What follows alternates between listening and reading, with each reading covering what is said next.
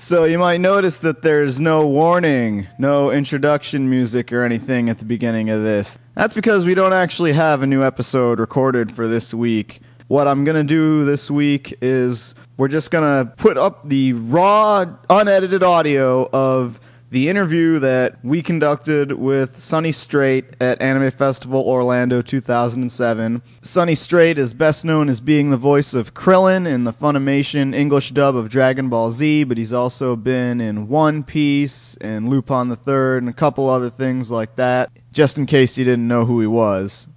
I'm not sure why we were selected to do this interview. We have no experience interviewing people. I'm not even sure I've even seen a full episode of Dragon Ball Z dubbed in my life. But all you people who always write in to say, why does it take so long for AWO to come out? And the answer is because we have to edit our show syllable by syllable to sound even remotely coherent. And you're going to notice that as you hear me stutter and stumble and try to formulate a complete sentence for however long this thing runs. Anyway, it goes without saying that if this is your first time listening to the Anime World Order podcast, hit stop. Don't listen to this episode first. In fact, any episode that's labeled bonus in the front of it, don't listen to that episode because it's not representative of our regular content or show format or anything.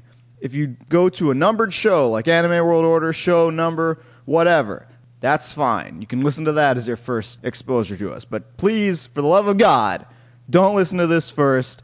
Anyway, here goes the panel audio to this interview. Again, not editing it. He might have said some things that, oh, he wasn't supposed to let people know about just yet. And I can't remember because I haven't actually listened to this. I'm just throwing it up here because people need something to listen to and hear me choke in front of lots and lots of people. So if he did say something that oh this is not released yet or whatever just email me with the time and i'll delete it or something like that. Because the last thing i need is angry funimation people getting on my case. Because oh we didn't know that was being recorded but they did know it was being recorded because there were people in the crowd with like camcorders or whatever. All right for real this time.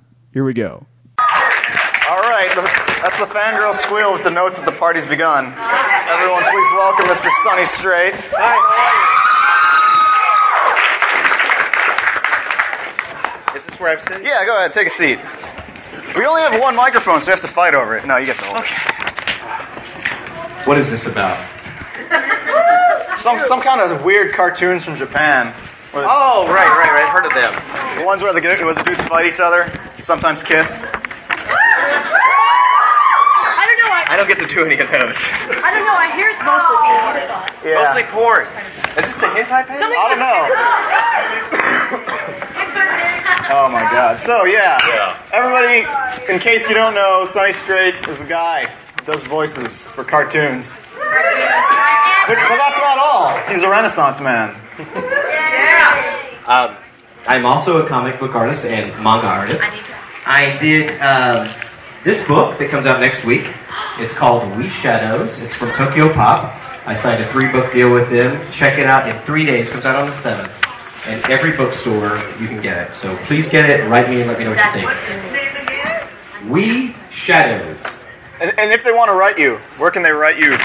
myspace.com forward slash S O N I O N. Sunyon. I heard some booze over the mention of the word MySpace. Have you got some Facebook devotees here instead? Oh, oh, oh, Is it- wait, wait. Is Facebook? Booing, is it booing the only? Is this a new site? Yeah, this is like the new competitor to MySpace. Everyone's got to have a Facebook. I just got used to MySpace. Would you guys This slow internet. down? Isn't booing the only appropriate response to MySpace? Well, it- It's certainly an easy thing to use. Gaia Online, no. Gaia Online, out of the question. How do you spell that? What? No, no. Don't don't write this, Sonny. No, no. He's, he's doing it. He's doing it. No, you Gaia people are a cult. I know. I went to Otakon. I saw you there. Oh man. So What is the title of this panel? the title of this panel is a conversation with Sonny Strait. Oh, okay. I can do this one with blindfolded. All right, let's have a conversation. Uh, how you guys doing anyway? as, as, as any conversation, let's just sit back and relax and get to know each other a little better. Can we dim the lights? No, I guess not. Oh, we, we actually have the lights turned on just for you. Oh, nice. So, does anyone have any questions of, uh, that uh, they would like to ask? I, I, I have a question. Yes, yes, sir. You in the front row. I was just wondering, how, how is it that you were able to, to throw those Destructo discs with such amazing precision? And also, it's a two-part question. Do you feel, uh, you know, ever uh, slightly annoyed when people fail to separate you from the characters you play? Well, um, no, not really. Um, actually, uh, the Destructo disc is actually it's kind of a strange thing. It, seldom hits what I'm aiming for, really. Although a lot of people think I do just because I cut off Frieza's tail one time. But uh, the second part of the question? I, I guess it's already been answered. oh, okay. We'll just pass this back to you then. All right. All right. So yeah, um, obviously I took an informal poll in the audience, and a lot of people have never been to an anime con before, never been to AFO. So we gotta, we, we gotta, we gotta break down. We gotta ask the questions that you you have a, a three by five index card that's stamped to the back of your head for answering. Everybody wants to know the secret, Sonny. How does one become a magnificent and multi-talented voice actor slash director such as yourself?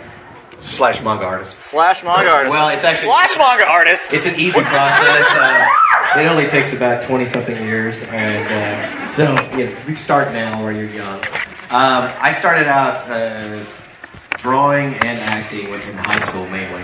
And uh, had that interest all through there. I was a theater jock and got to college on a theater scholarship and had a minor in art. And did a lot of theater, did a lot of community theater and semi professional and professional theater around the Dallas Fort Worth area. And Funimation moved out to Dallas and we had open auditions, and I didn't expect to get a part, but I thought it would be fun to do. So I was just in there having to have a good time, and uh, read the part of Krillin amongst others, and got the part of Krillin, and then got the part of Toonami Tom for the Cartoon Network. And from then on, I just suddenly I had a career that I never really looked for. But in the meantime, I had s- several comic books published before I actually got on Dragon Ball Z. Um, but that, I think that helped me with the exposure of Dragon Ball Z, helped my comic book sell more too. So get A comic book. get a comic book, be an actor, Be an actor. And audition for parts, get the part, Right. and then make sure that when you do the audition, it's for a show that's 300 episodes long, so you have unlimited job security. Oh, security. and sacrifice a cat to Kali, the grand god. No, don't do that. All right, so I, I'm noticing some people are raising their hands for questions. Let's send people out.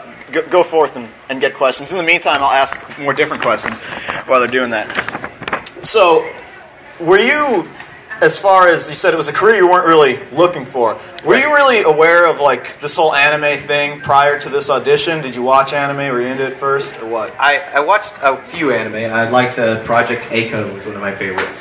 It's old school. You guys remember Project A-ko? That's an awesome anime. Um, and I watched the old Dragon Ball series. Actually, I, I just was at uh, the video store and I saw these uh, weird little cartoons, and I thought this is fun. And uh, they, they were actually in the original Japanese, which is really cool. Actually, I like those. And um, nothing gets dubbers. But uh, and uh, years later, when I auditioned for uh, Dragon Ball Z, I had no idea it was the same show. And I was walking in the studios and I saw a poster of little Goku on a cloud and stuff like this. And I was like, "Oh, I've seen that. What is that?" And they said, "Dude, that's the show you're on." I was like, "Oh, okay." All right, so uh, I guess he's still looking for cool questions, but let's say, I mean, the main thing everyone knows about Dragon Ball Z to be a voice actor for it. If you were to measure, let's say, the power level of your lungs, what number would you say it would be greater than? Well, all the mold in the air lately, uh, it's pretty low, but I could probably do a Kamehameha if anybody wants to hear it. But I'm at the- All right. Kame! Kame!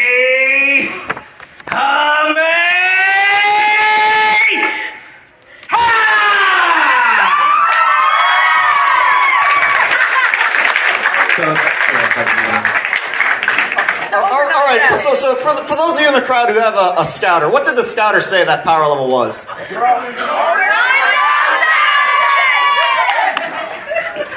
Excellent. oh man, so I figured that had to happen. Yeah, it had to happen at some point. We got to get this out of the way now, while everyone's got the energy for it. oh, man. These are good too if you're a voice actor. Oh yeah, Cough drops. cough drops. Always What is the very funny. recommended brand of cough drops for Sonny Strait? The ones with codeine? Yes, if you can find it. Otherwise, Halls are good. Uh, Ricola is good. There's a spray called Singer's Ricola. Singer's Saving Grace spray is awesome, and it's it'll get you back up to seventy percent really fast. All right, so Oh, we have Of course- questions written down. Eh, No, no, we- we have cheat sheets, but I mean, thing is, despite uh, the fact that most people knew you for Krillin, you've uh, you've got uh, uh, other things on your resume too. That uh, that I heard some people kind of kind of liked uh, Full Metal Alchemist.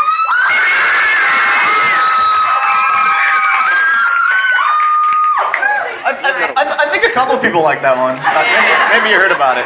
What is it? Uh, it's this show about like this guy, these Nazis, and I think one of them likes mini skirts a lot or something. Yeah. That is an odd idea for a show. I know. And then there's this this guy with the ultimate eye. but yeah, tell us a little bit about uh, the whole Full Metal Alchemist experience for you. You know Maes Hughes, the character? That guy. Yeah. Uh, there he is right There he now. Isn't he cute? Come on, Daddy. Yeah, Hughes is a great part. Uh, I kind of got typecast in that because I am a husband and father, and uh, one of the lines is. Oh, hang on, that might be my wife now. All right. Hold on just a second. Oh, it's Colleen Klinkenbeard. Hey, Colleen, what's going on? Uh, she's next on the chopping block. Hey, hang on just a second. Could you say hi to Colleen? Hi! Did you hear that? I'm in a panel right now. Can I help you?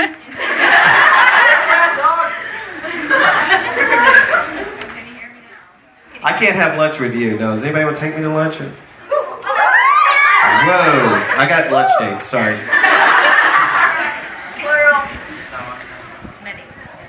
Watch the Colleen says hi.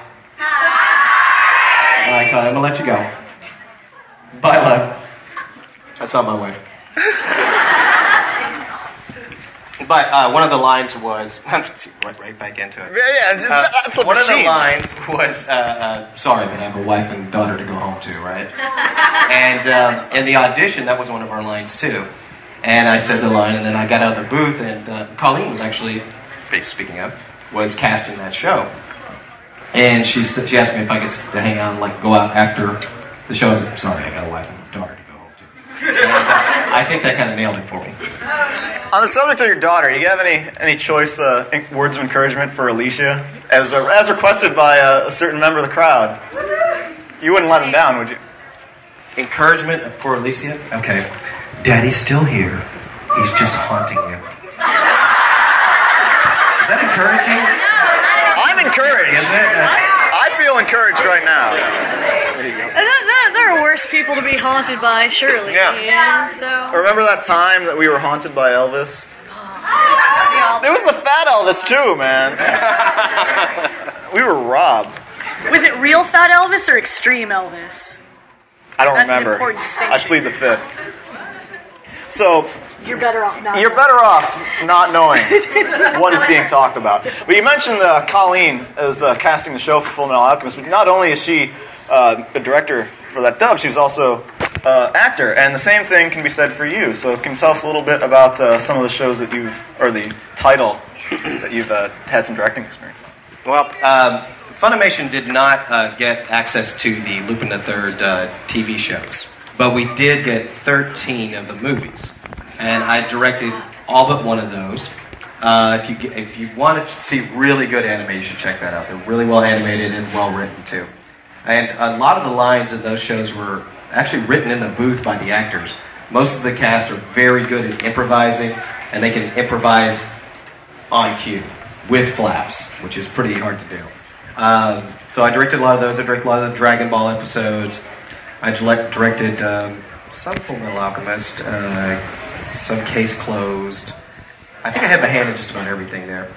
A little bit of Kiddy Grade, yeah.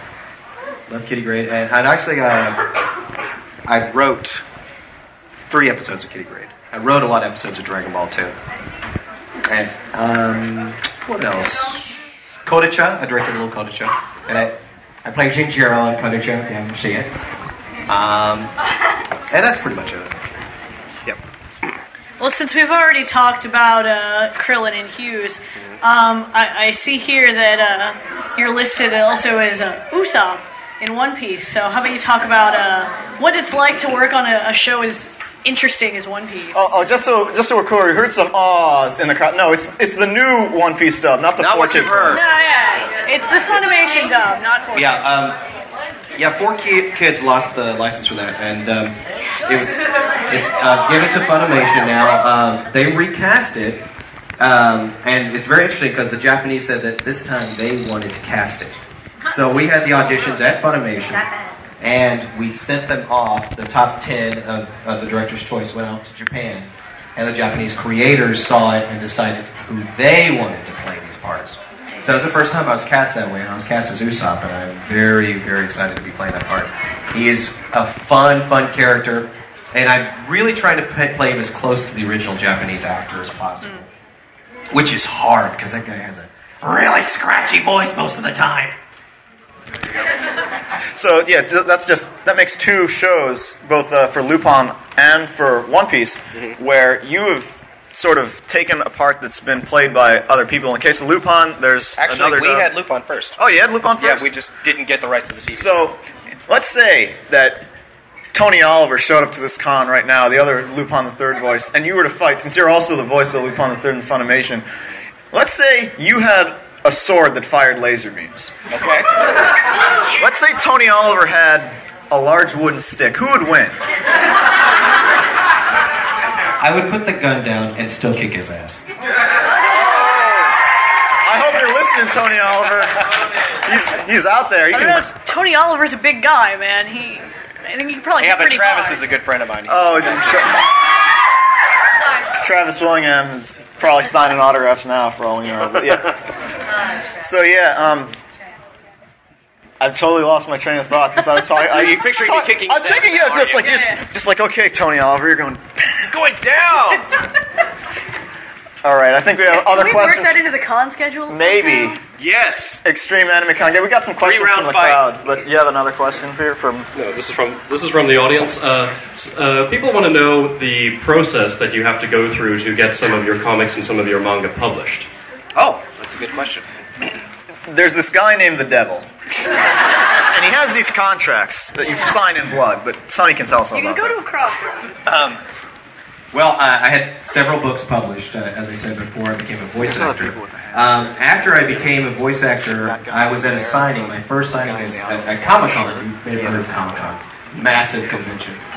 Um, and there was a woman named Wendy Pini, who is the uh, creator of a book called ElfQuest. Mine, mine. Yes. Love some Uh, uh, book I've read since I was 14 years old. Anyway, her booth, booth was right next to our booth, and we didn't have enough room in our booth to sign. And so she, she offered her space to let us sign in her booth during our signings, which was really nice.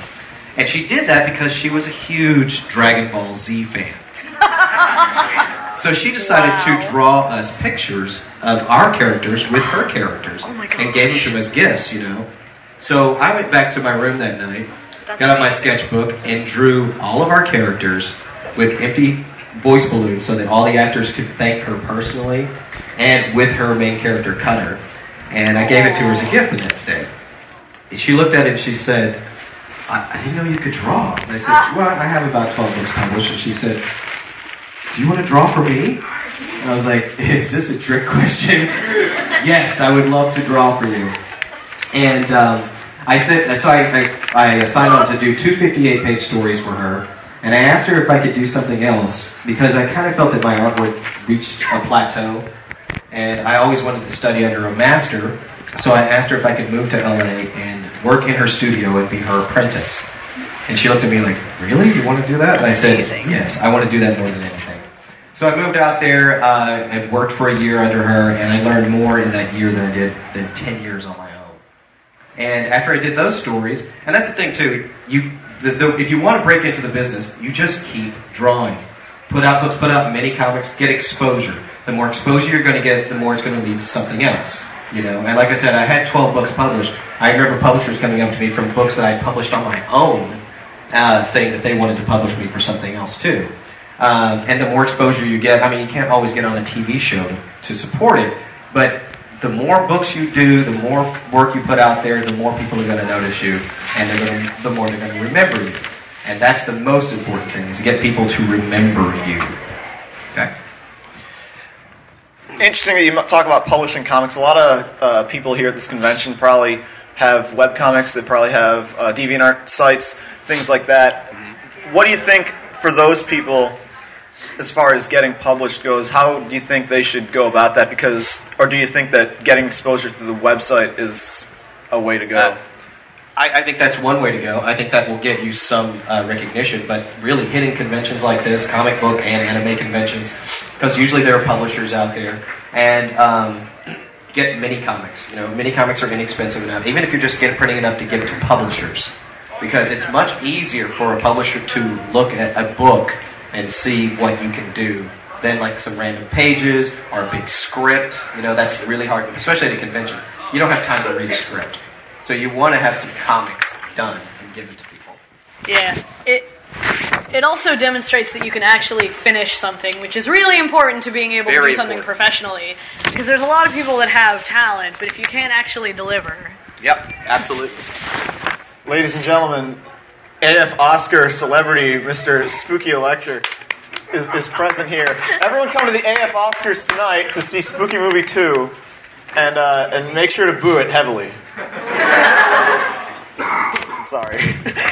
you, you mentioned um, uh, you were a fan of ElfQuest uh, growing up. What other uh, comic books were you really interested in at that time? And even Uh, now, are you still reading? Cerebus, I was a big fan of Cerebus, and of course, a lot of independent comics because I wanted to be an independent publisher. Um, so I was into that. Uh, a lot of books. You ever heard of a company called Fantagraphics? yes. Uh, I hate Eight Ball. Those are some of the books I read from that. Um, I, I did like all the Marvel books and all the DC comic books too. Manga really wasn't that prevalent when I was young. I'm 42 years old, so I remember back then. Uh, now my favorite manga is a book called Etc.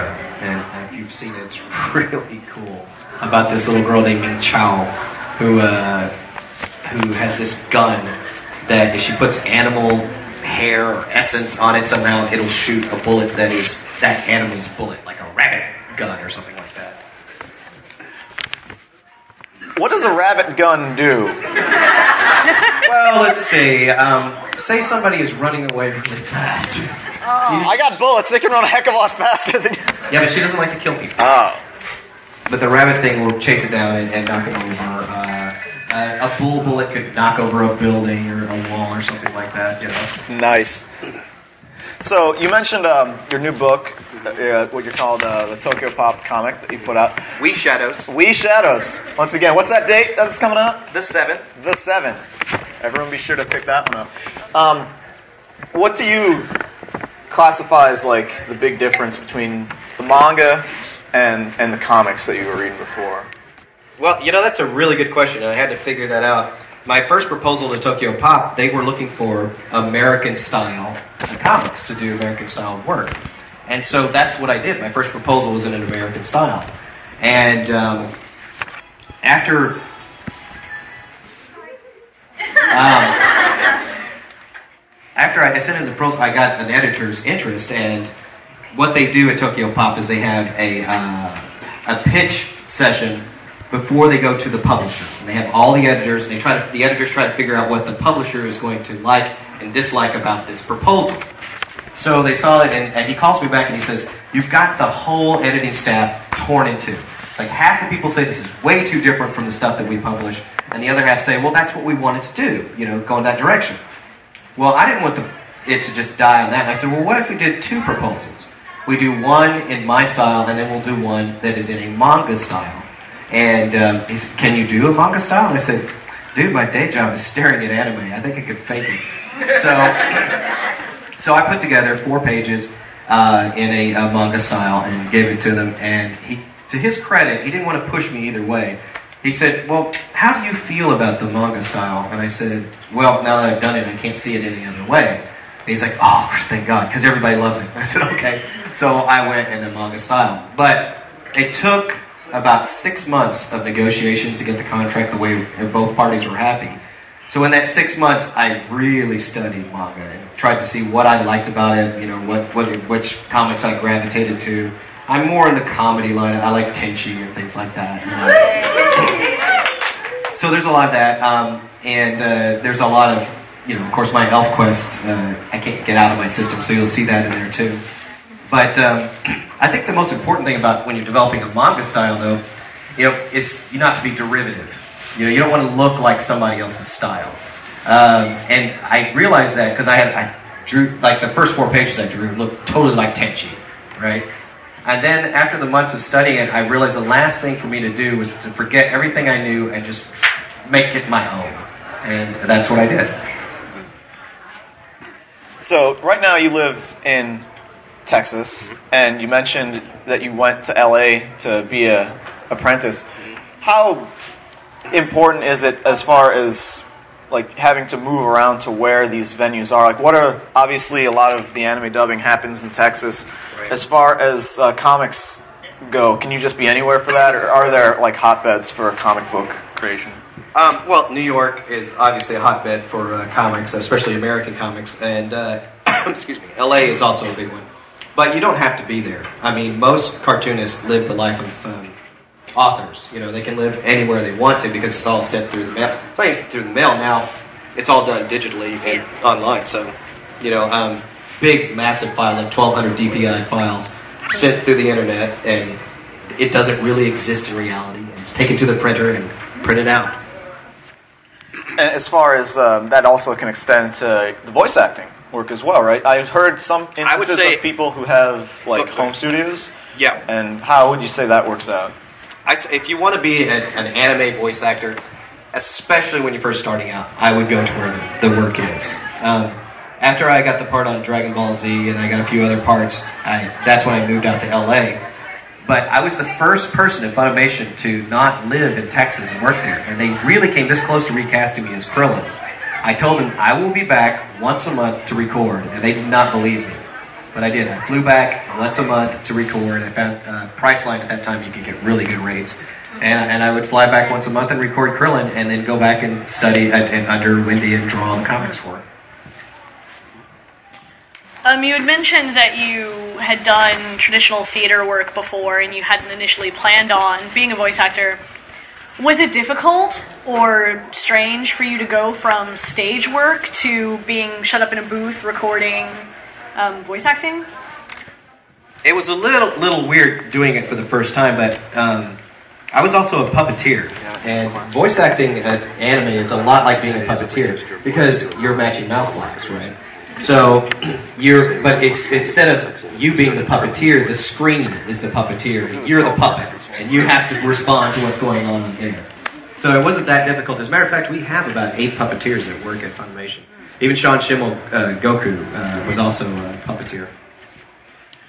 There was a highly important question from the audience. the, the, question was asked: uh, You ever get like telemarketer phone calls, and that you want you want to just leave you alone, and go away? You ever use like a, a, voice like Krillin or something to, to annoy these guys? No, but um, sometimes I do things, I say things like if I'm driving, I think, get off the road, you know, and I sound like Krillin, and I wonder, did I always sound that way? since I've been playing Krillin, you know, and like Krillin laughs, and it's like like that, which is my dad's laugh. He goes lower, and then sometimes I do it now, and I'm like, did I always do that? Perhaps. Mm. Or, or it could just be a case that you know you've just you've been in it too deep for too long inside the booth. Yeah. You ever, you ever get the urge to maybe shave your head, draw some draw some dots in there, and just uh, walk around and, and, challenge people? No. Um, but I, I, will say this, and I, I think we, uh, Chris Sabat and uh, Colleen and Travis and I were talking about this last night over way too much whiskey. Um, but we're talking about how, uh, as an actor, you tend to take with you uh, the characters that you do. You know, you, you take with you aspects of them. Um, even when they're evil characters, sometimes you take that with you too. You kind of have to exercise it out of you. But because what you are doing is you're finding within yourself that person. Because within all of us, I believe, is every other person who exists. And it's just how we perceive them as what you're portraying. Of course, the life of an actor isn't really all roses. We got to know what what were the di- ridiculous jobs that you had to take in between, you know, all these theater works and things. Uh, uh, you you look like the type who must have a lot of restaurant experience. I do. Um, yeah, actually, yeah, um, the, I did take the entry level position as an actor, waiting tables. Um, I did that for seven years, waiting tables, uh, while I was going to school, even. And uh, I was also a hotel um, night auditor. I worked as a groundskeeper on a horse ranch in Virginia. Um, I uh, managed uh, a telemarketing department. Oh, so you had to annoy yourself when you had Yeah, I was really good at telemarketing. Sad to say. Yeah. So you literally had to to shovel manure to make it as an actor. No. No, not that's what groundskeeper is a horse. I, I, it was a, it was a, uh, It was a show place, so I had Oh, to okay. pull weeds all day. That's much better. You, Yeah. you have to get your hands bloody. yeah. See, everyone's hands. The blood will not wash off. It was a good wash experience off. though because it, it uh, taught me how to work hard. And when I came back and I, I decided I wanted to be a cartoonist. And to be a cartoonist, it takes a lot of effort. You're working a day job, and then you come home and work a job you don't get paid for, right? But uh, compared to pulling weeds on a massive ranch, there's nothing, you know. So I could I could work 16 hours a day, and it, it didn't bother me. And I think that if you want to make it in any business, you got to have a good work ethic. As far as work ethic goes, you mentioned um, these comics that you published independently. Were you pretty much? Did you have to deal with editors then, or any kind of deadlines or the like, or do you just was like, all right, well, I'm going to sit down and make this, and I'm going to do it in this much time, and then pitch it to whomever. Yeah. How, how does it work? Uh, the structure? Well, when I was self-publishing, I was my own editor, and uh, like I said, I had a really good work ethic, and I was very hard on myself.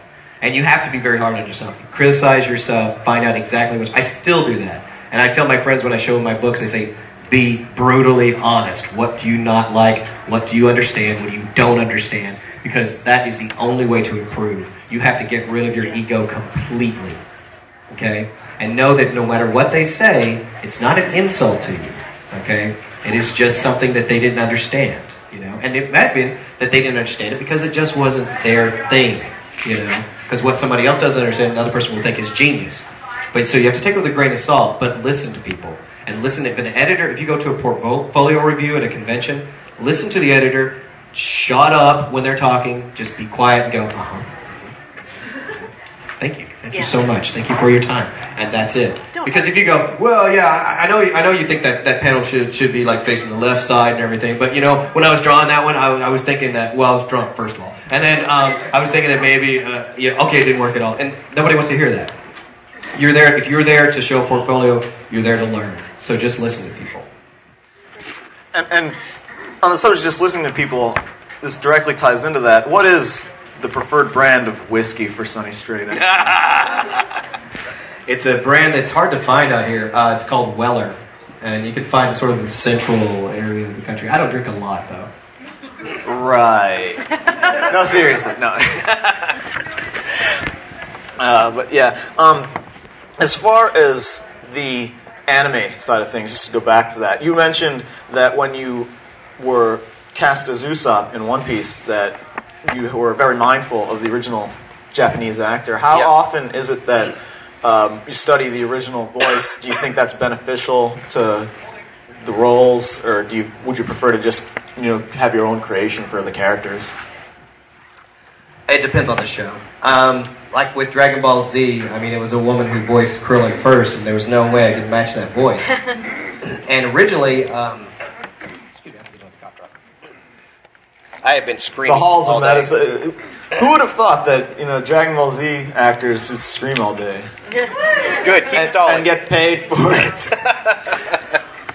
it's like all right, then and traveling on top of traveling on top of that, and then you get to the point where it's like you you're so much into the character, you stub your toe, and then you instinctively scream for nothing. All right, I'm ready. All right. What was the question? Oh, Uh, uh, yeah, so she was, you know, I, there's no way I could have matched that voice, right? Which is brilliant, right? Um, and originally, uh, Ocean Group had done the first season of Dragon Ball Z. So we were all cast because we could mimic the original people, right? And then after, like the first day I went into uh, to record, Barry Watson, who was the director at that time, said, um, "You know, I, you do that voice perfectly. You sound just like Terry Klassen, the original, but um, I hate that voice." I was like, really? And he's like, "He's yeah." Um, can you make him sound tougher? You know, I know he's a little person, but can you sound like a tough little person? So I said, "Yeah, I'll think about it." And I went home and thought about it, and I realized that I had an opportunity to make this character my own, which is a rare opportunity. So I went and um, bought a bunch of the manga and read the manga, and I wanted to get inside the character that way because I relate to comics anyway. And I recommend that if you're auditioning for a show and if the manga exists, read it before you go into the audition because you will be able to get it. Um, but then, like with this show, I had to match it. I was in another show in LA called uh, "I'm Going to Be an Angel." Uh, it's kind of an obscure one, but they really wanted to us to be as close to the original Japanese as well. And I like working that way. It's a fun challenge because you get to hear the original voice in your head first, and then you repeat it back. You know. Uh! What's the name of the character? Mikhail, the angel. He, he speaks at the beginning of the show, and he speaks at the end of the show. And he has a book, and everything that happens in the story is in that book. And that was me. Because originally it sounded like. "Whoosh, whoosh, whoosh, whoosh, whoosh, whoosh, whoosh, whoosh, whoosh, whoosh, whoosh, whoosh, whoosh, whoosh." So, so you had to do the NPR voice for that one. Exactly. Yeah. So speaking of Krillin being tough, like, how much exactly do you resent all the aliens and DBZ for stealing all the glory and making Krillin look like a joke? You know, that's a good question, and I think Krillin thinks about that a lot too. Because, you know, Krillin's first appearance in, in uh, Dragon Ball, he was Goku's rival. You know, he wanted to kick ass over him. And he was a little badass. I mean, he really was throughout the series. And then he kept hanging out with these people who were obviously from other planets, and he was the strongest human on the planet. You know, and to be a little person and be the strongest human on the planet is quite an accomplishment. And yet, you're right, he was overshadowed by all these powerhouses around him. So, I, and I, I did play that up a little bit in his character. I, I think we said it in the back of my mind when I read my lines that he was quite envious of these people, but at the same time, he loves martial arts. So he is fascinated by it. And when he sees these guys doing these things, he is like, I got a front row seat to the best show in the universe, you know? All right, I think um, there was a question from the audience that is also very important that you have to request be done. It's a request. Oh yes, um, because uh, we really need more schooling fangirls. Um, this uh, request was uh, was for uh, something for you to say in the voice Okay. of Krillin, and it was requested if you could say that uh, Roy Mustang looks dead sexy in the mini. As Hughes or Krillin? Hughes. It would be in continuity. All right, all right, everybody. I'll, we'll give you a second to get ready. Crossovers are bad. All right, all right. That's enough time. Okay, here goes. Yowie. Okay. Oh, I gotta tell you, uh, Roy. Uh, listen, buddy. Um, I was thinking about you the other night, and uh, I think that you look dead sexy in a miniskirt. I can't help but notice that the Hughes just got up and walked out of the room. I can't imagine why. Oh well, it, it's his. It's his. Lo- Go chase him down. You'll do it. Uh, no, no, don't, don't do it. No, see, see, we aim to please. How, how often do you, do you get requests like that, like bizarre things, like record answering machine messages and the like? At, at least once every signing. Yeah. Somebody brings in something for me to record or something. What's the weirdest thing you ever had to sign? That's a good facial expression. I yeah, I just you're right. I signed someone's breast earlier today. But you know what? Though, A I was a gentleman. I took Was my it man time, boob or- Made sure it was legible, so that she would be able to something really nice to Oh, take home. Oh, okay. So it wasn't a guy's boobs. It wasn't man boobs. No, there were no man boobs. I haven't DBZ signed it yet, but if I fans- did, that would be the weirdest thing I had to say. But uh, yeah, that's That's the most interesting thing I have to say. I don't know if weird, no, maybe just too many weird things. Although one time this uh, girl had made these uh, little clay figurines that she made at home, which were awesome, of all the uh, Full Metal Alchemist cast. That was really cool. It's uh yeah. There was another another request. Is that? Okay, he's he's he's had second thoughts. He's realized the error of his ways. Yeah. There's a question in the back. What's the question in the back? How do you go about finding these auditions? The question is, how do you go about finding these auditions? You mentioned there was an open audition for Funimation. How did you discover that that existed? Do you have an agent? What's the deal? Yeah, uh, a lot of actors have agents. I don't have an agent um, because I don't want to share. Uh, and in Texas, you don't really need one because it's a right to work state. You know, an agent can help you find some work, but you can also go to like actors' websites in most towns who that have acting will have those, and just look it up and see. You know, and they'll tell you what the auditions are, or who's auditioning for what. Uh, you can also join certain organizations. There's a lot of them, you know, to do that. An agent will help you find the work, though. But you know, you can also do your own research. You know, uh, what Funimation, ADV, these these are big names that most of you know. You just look, do some research on Google, find out where they are. Most of them list their phone number. Call them up and say, "Hi, I'm a local actor, and I'd like to be invited to your next audition." And they will most probably let you come in. And so, and then do your research on the characters before you go in. Um, is that is that it? Um, well, just uh, another thing about auditions wise, I know a lot of people, um, voice actors, when we have these uh, interviews at conventions, they talk about uh, making a demo reel. Have you ever um, done that? What do you have? Any recommendations for people and such? Yeah, that, that's a good question. Um, I've uh, I did a lot of casting for Funimation too. Uh, sometimes we have like different rounds. Like I'll even do a casting session before the director does the casting, and I get some demos sometime. And I'll tell you how often I, I listen to the demos is we never listen to demo tapes. It is really a waste of time and money because we don't have time. Okay. What you have, what we do have time though, is to let you get in that booth and show us that you can wow us with a character voice that we can use.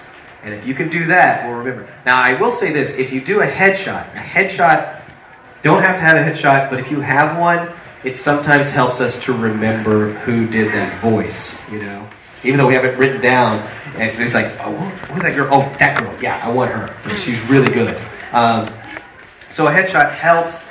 Not a lot though, because nothing helps better than a good read in the booth. If, if I'm if I'm doing the casting directing and somebody walks in the booth and they give me a good read, they get four stars by their name and pass it on to the director or whatever. So really, don't waste your time on it.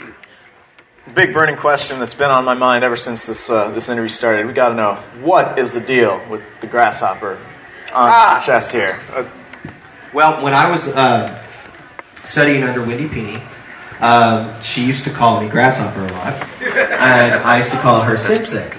But that's not what this is from. Uh, my dear friend Ashley, right here, raise, raise your hand. That is my own personal grasshopper. I have been uh, working as her sensei, teaching her to write the past five years now, right? She's actually.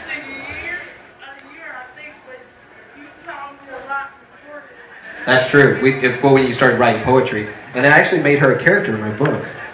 What happened to all my stuff that was right here? It's Did you put it in here for me? we, we swiped it. We swiped it. We ran All right. off with it. Just put it on eBay. Yeah, and she actually uh, inspired me to uh, create this character called Voice. Who I can uh, see that. Oh, there Who go. a poet who who speaks prophecy through poetry, and um, she gave me this today. So thank you. Aw, that's sweet. Now, sh- sh- well, let me just get one. Um, you mentioned that uh, you know you had an apprenticeship with someone else who you know they said, okay, snatch the pebbles from my hand, and now you two are you've got the Create my own lightsaber. indeed. And so, what would you say has been of all the constructive criticisms we received over the years? What would you say has been like the most helpful thing that somebody else imparted to you as far as advice or criticism at, has affected your work? Um, wow, that's a good question. I, I, there's so many. I really can't pin it down to one. But but the good thing about having um, an apprenticeship is that you have this master's voice stuck in your head for the rest of your life. And anytime I draw a page, I hear her say, no, no, no, do this. Or, or, you know, this would work better if you did that. And it's always there, and it'll always be there. And a lot of it is stuff that she never even told me, you know, but it's like, You just know. you gain some of yeah i know what wendy would say if she saw this you know and she would tell me why it works or why it doesn't work um, so i highly recommend if you can find that um, a lot of uh, people would be willing to take on an apprentice and not all of them are willing to pay you to do it um, but wendy wasn't willing to pay me so i was very fortunate that way Um, back to directing for a minute. I'm sure, obviously, you're your own favorite ADR director, but um, in terms of other directors that you've worked with as an actor, who would you say was your favorite ADR director to work with? It's all right. They're not here to listen to seem like, hey, how come you didn't mention me? We won't tell. You, you're safe. my absolute favorite director was chris sabat and Oh, gee, he's here. To hey, there's Back here? No, no, he's Oh, he's at the con. Yeah. Uh, Chris Somewhere. Sabat was my favorite director. Colleen Klinkenbeard has directed me a lot, and she's amazing. And Colleen um, is a, a an expert at natural reads. If you want something that sounds very realistic and very you know slice of life, she can get that out of you, and she will work you hard too. Chris is fun. He is the funnest person to work with. And when I first started directing at Funimation, his advice to me was, it was the best advice I've received, and I wish all uh, directors had this. Don't discredit an actor's read just because it's not what's in your head. Listen and see if it actually works for the scene. If it does work for the scene, you might as well take it because probably what's in your head is cliched. Because you're going to think of the first thing, you know. And these actors' jobs are to come up with something. And if you pay attention to them, you can get some fantastic reads from them. And I took that to heart. And it, if you check out like the Lupin movies, you can really see that. Um, I, I really listen to what they say, and I think, does this work in the scene? Is it just as valid as what I would say? And if it is, then I leave it.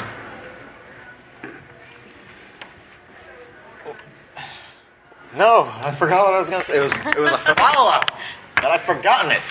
But yeah, no. Um, as far as the uh, acting wise, say like the difference between like say Colleen is very good at the natural style reads versus um, the more exaggerated style. Would you say most anime dubs tend to gravitate towards which style do you prefer? Any sort is one more difficult than the other? Well, uh, I really, I'm, I'm good at comedy, and I also like things that have an emotional impact. So I, I like uh, those two areas. If you read my book, you'll see the same thing. There's a lot of, a lot of heavy emotions, you know, a lot of romance, you know, and at the same time some hardcore comedy in it. Um, so I, I, that's sort of my specialty. I think that's why they gave me the Lupin movies because they knew that um, I could pull that off. And um, I like anything that has heart in it. As far as comedy goes, obviously that's something that has to often be changed quite a bit from the original Japanese material. A lot of times, what's funny in a Japanese mindset might not be funny to us. You mentioned a lot of improv went into the Lupin movies, but you also mentioned that you've done a lot of writing. Right. Can you talk about some of the things that you have to consider as far as adapting things for humor? Yeah. Yeah, a lot of times they don't translate, but usually they do. I mean, there's something that you just have to really be sophisticated with your translation. Um, it's like, well, we have an equivalent to that type of humor. Let's put that in there. Um, actually, what was the second part of that question? Second part of the question was as far as writing things are concerned.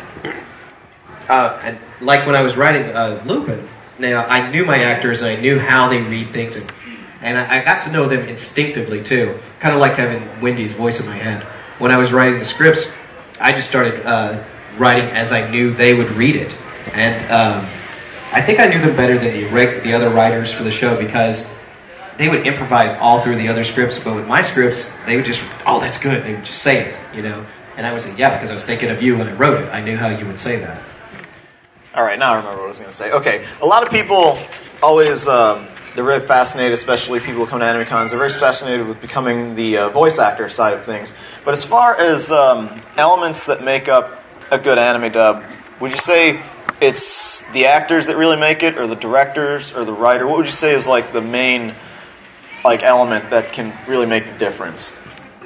I'm gonna have to say the director, because the director has the final word on it. Um, you can have a tremendous cast and still have a crap show. Yeah. Um, as a, in a case of point, I mean, everything at Funimation. I mean, not everything at Funimation is gold, um, but you used a lot of the same actors in the same show, and um, you have to say also maybe the original material might not have been as good. You know, like have you guys seen Grappler Baki? I love that show. What are you talking about? He loves this show. It's just crap. yeah, whatever. But um, no, I'm just kidding. no, no, it is. No, I'm, I'm, okay, good. I'm not kidding. it's really crap. Um, Daryl loves terrible things. but I mean, you got the same Also- actors I also from have Funimation doing panel. that show, right? You even had some of the you had, uh, some of the directors who've done this, done stuff there, done better stuff there. Um, but the original material, there's just so little it offered, you know. So I think a lot of it depends on the show, but mostly it's the director because the director is your lifeline. You have most people go into the booth; they have no idea what's happening. The director, they depend on the director to tell them what happened before this, what happened after this, and how they should say it. You know, at least what their um, motivation is for that line. All right. Uh, let's see. How much time do we have? Oh, okay. We got we got a couple minutes left, but I think if I'm not mistaken, the following people who are supposed to be in after us aren't actually here uh, Ah. for whatever reason. So we can go as need be. Uh, are there any additional questions from the audience, just in case?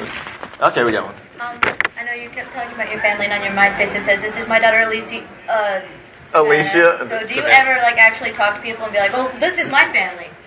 Like use those. All right. Yeah. Question wanted to know: Does he actually introduce his real family the way that Hughes from Full Metal Alchemist does? Not in the same voice, but yeah, I'm a very proud uh, husband and uh, father.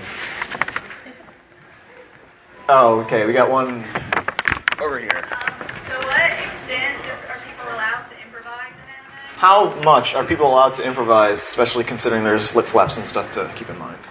That depends on the director and it depends on the actor. Some actors are incapable of it, you know, but they still do beautiful reads, so you keep them around, you know.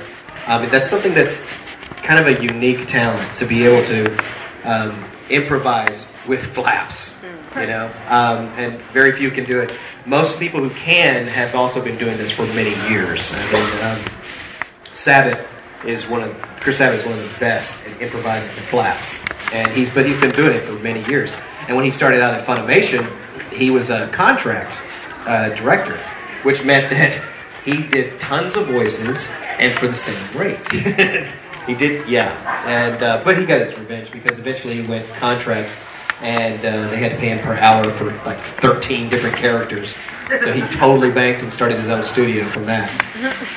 But um, yeah, so uh, Chris is incredible at it. Uh, Phil Wilburn, who plays Zenigata in my version of Lupin, he's uh, awesome. A lot of these people, uh, Mike McFarland is great at improvising, but he's a, he has his own improv theater in, in Dallas too. Um, so it, it plays a part because some directors don't want you to. Some directors are just you know in love with the script the way it is, and they don't want you to change it. Uh, but it does come in handy to have the ability because sometimes the lines either they're not really well suited for that particular line or they didn't match the flaps well enough, you know. So the director has to come up with something on the spot. And if you could help them out, you know, by uh, offering a suggestion for that line, they really appreciate it.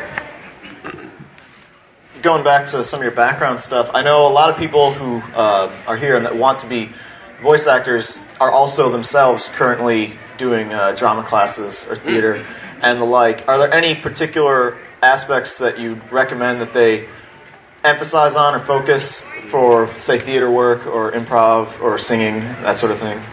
Well, theater is outstanding for you if you want to be a, a voice actor. Can just do community theater, you know, get some experience at school or whatever. Because when you perform in front of an audience, you get a really good idea of what timing is and how. Because you don't have an audience in a booth, but you have to have it in your head. You have to know what the, what a good timing is for this line, and that's a good way to get it. Also, voice lessons, singing lessons are really good because they'll teach you warm ups uh, to get your voice uh, set for a, a session. And uh, as you can tell, your voice gets really abused.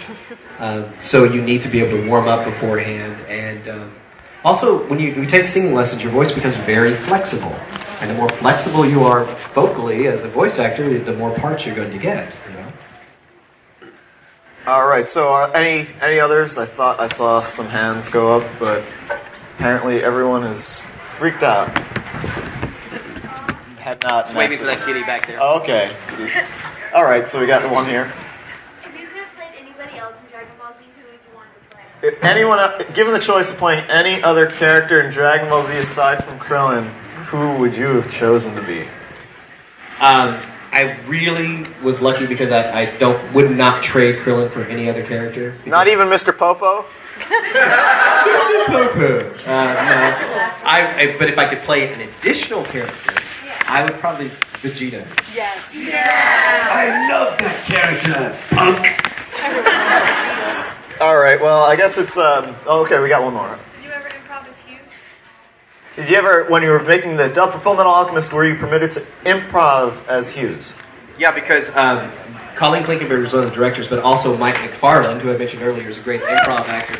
Uh, he was one of the directors too, and uh, he, if, if I could come up with a better read uh, improv, he would be like all over it.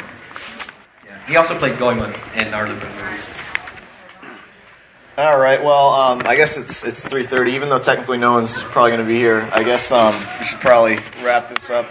Um, unless you you really want us to, to keep asking questions. I got questions. I got I got things I need to know. And I could also, if you wanted to, Have- Did everyone was in the signing line? Did you? Anyone have something they need signed?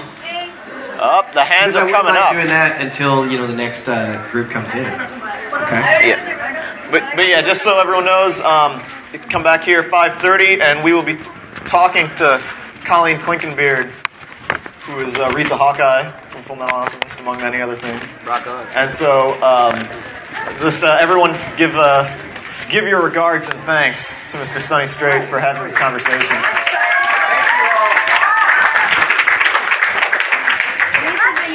And actually, for my for my own ego, yeah, I, have a request. Um, we have a, an show.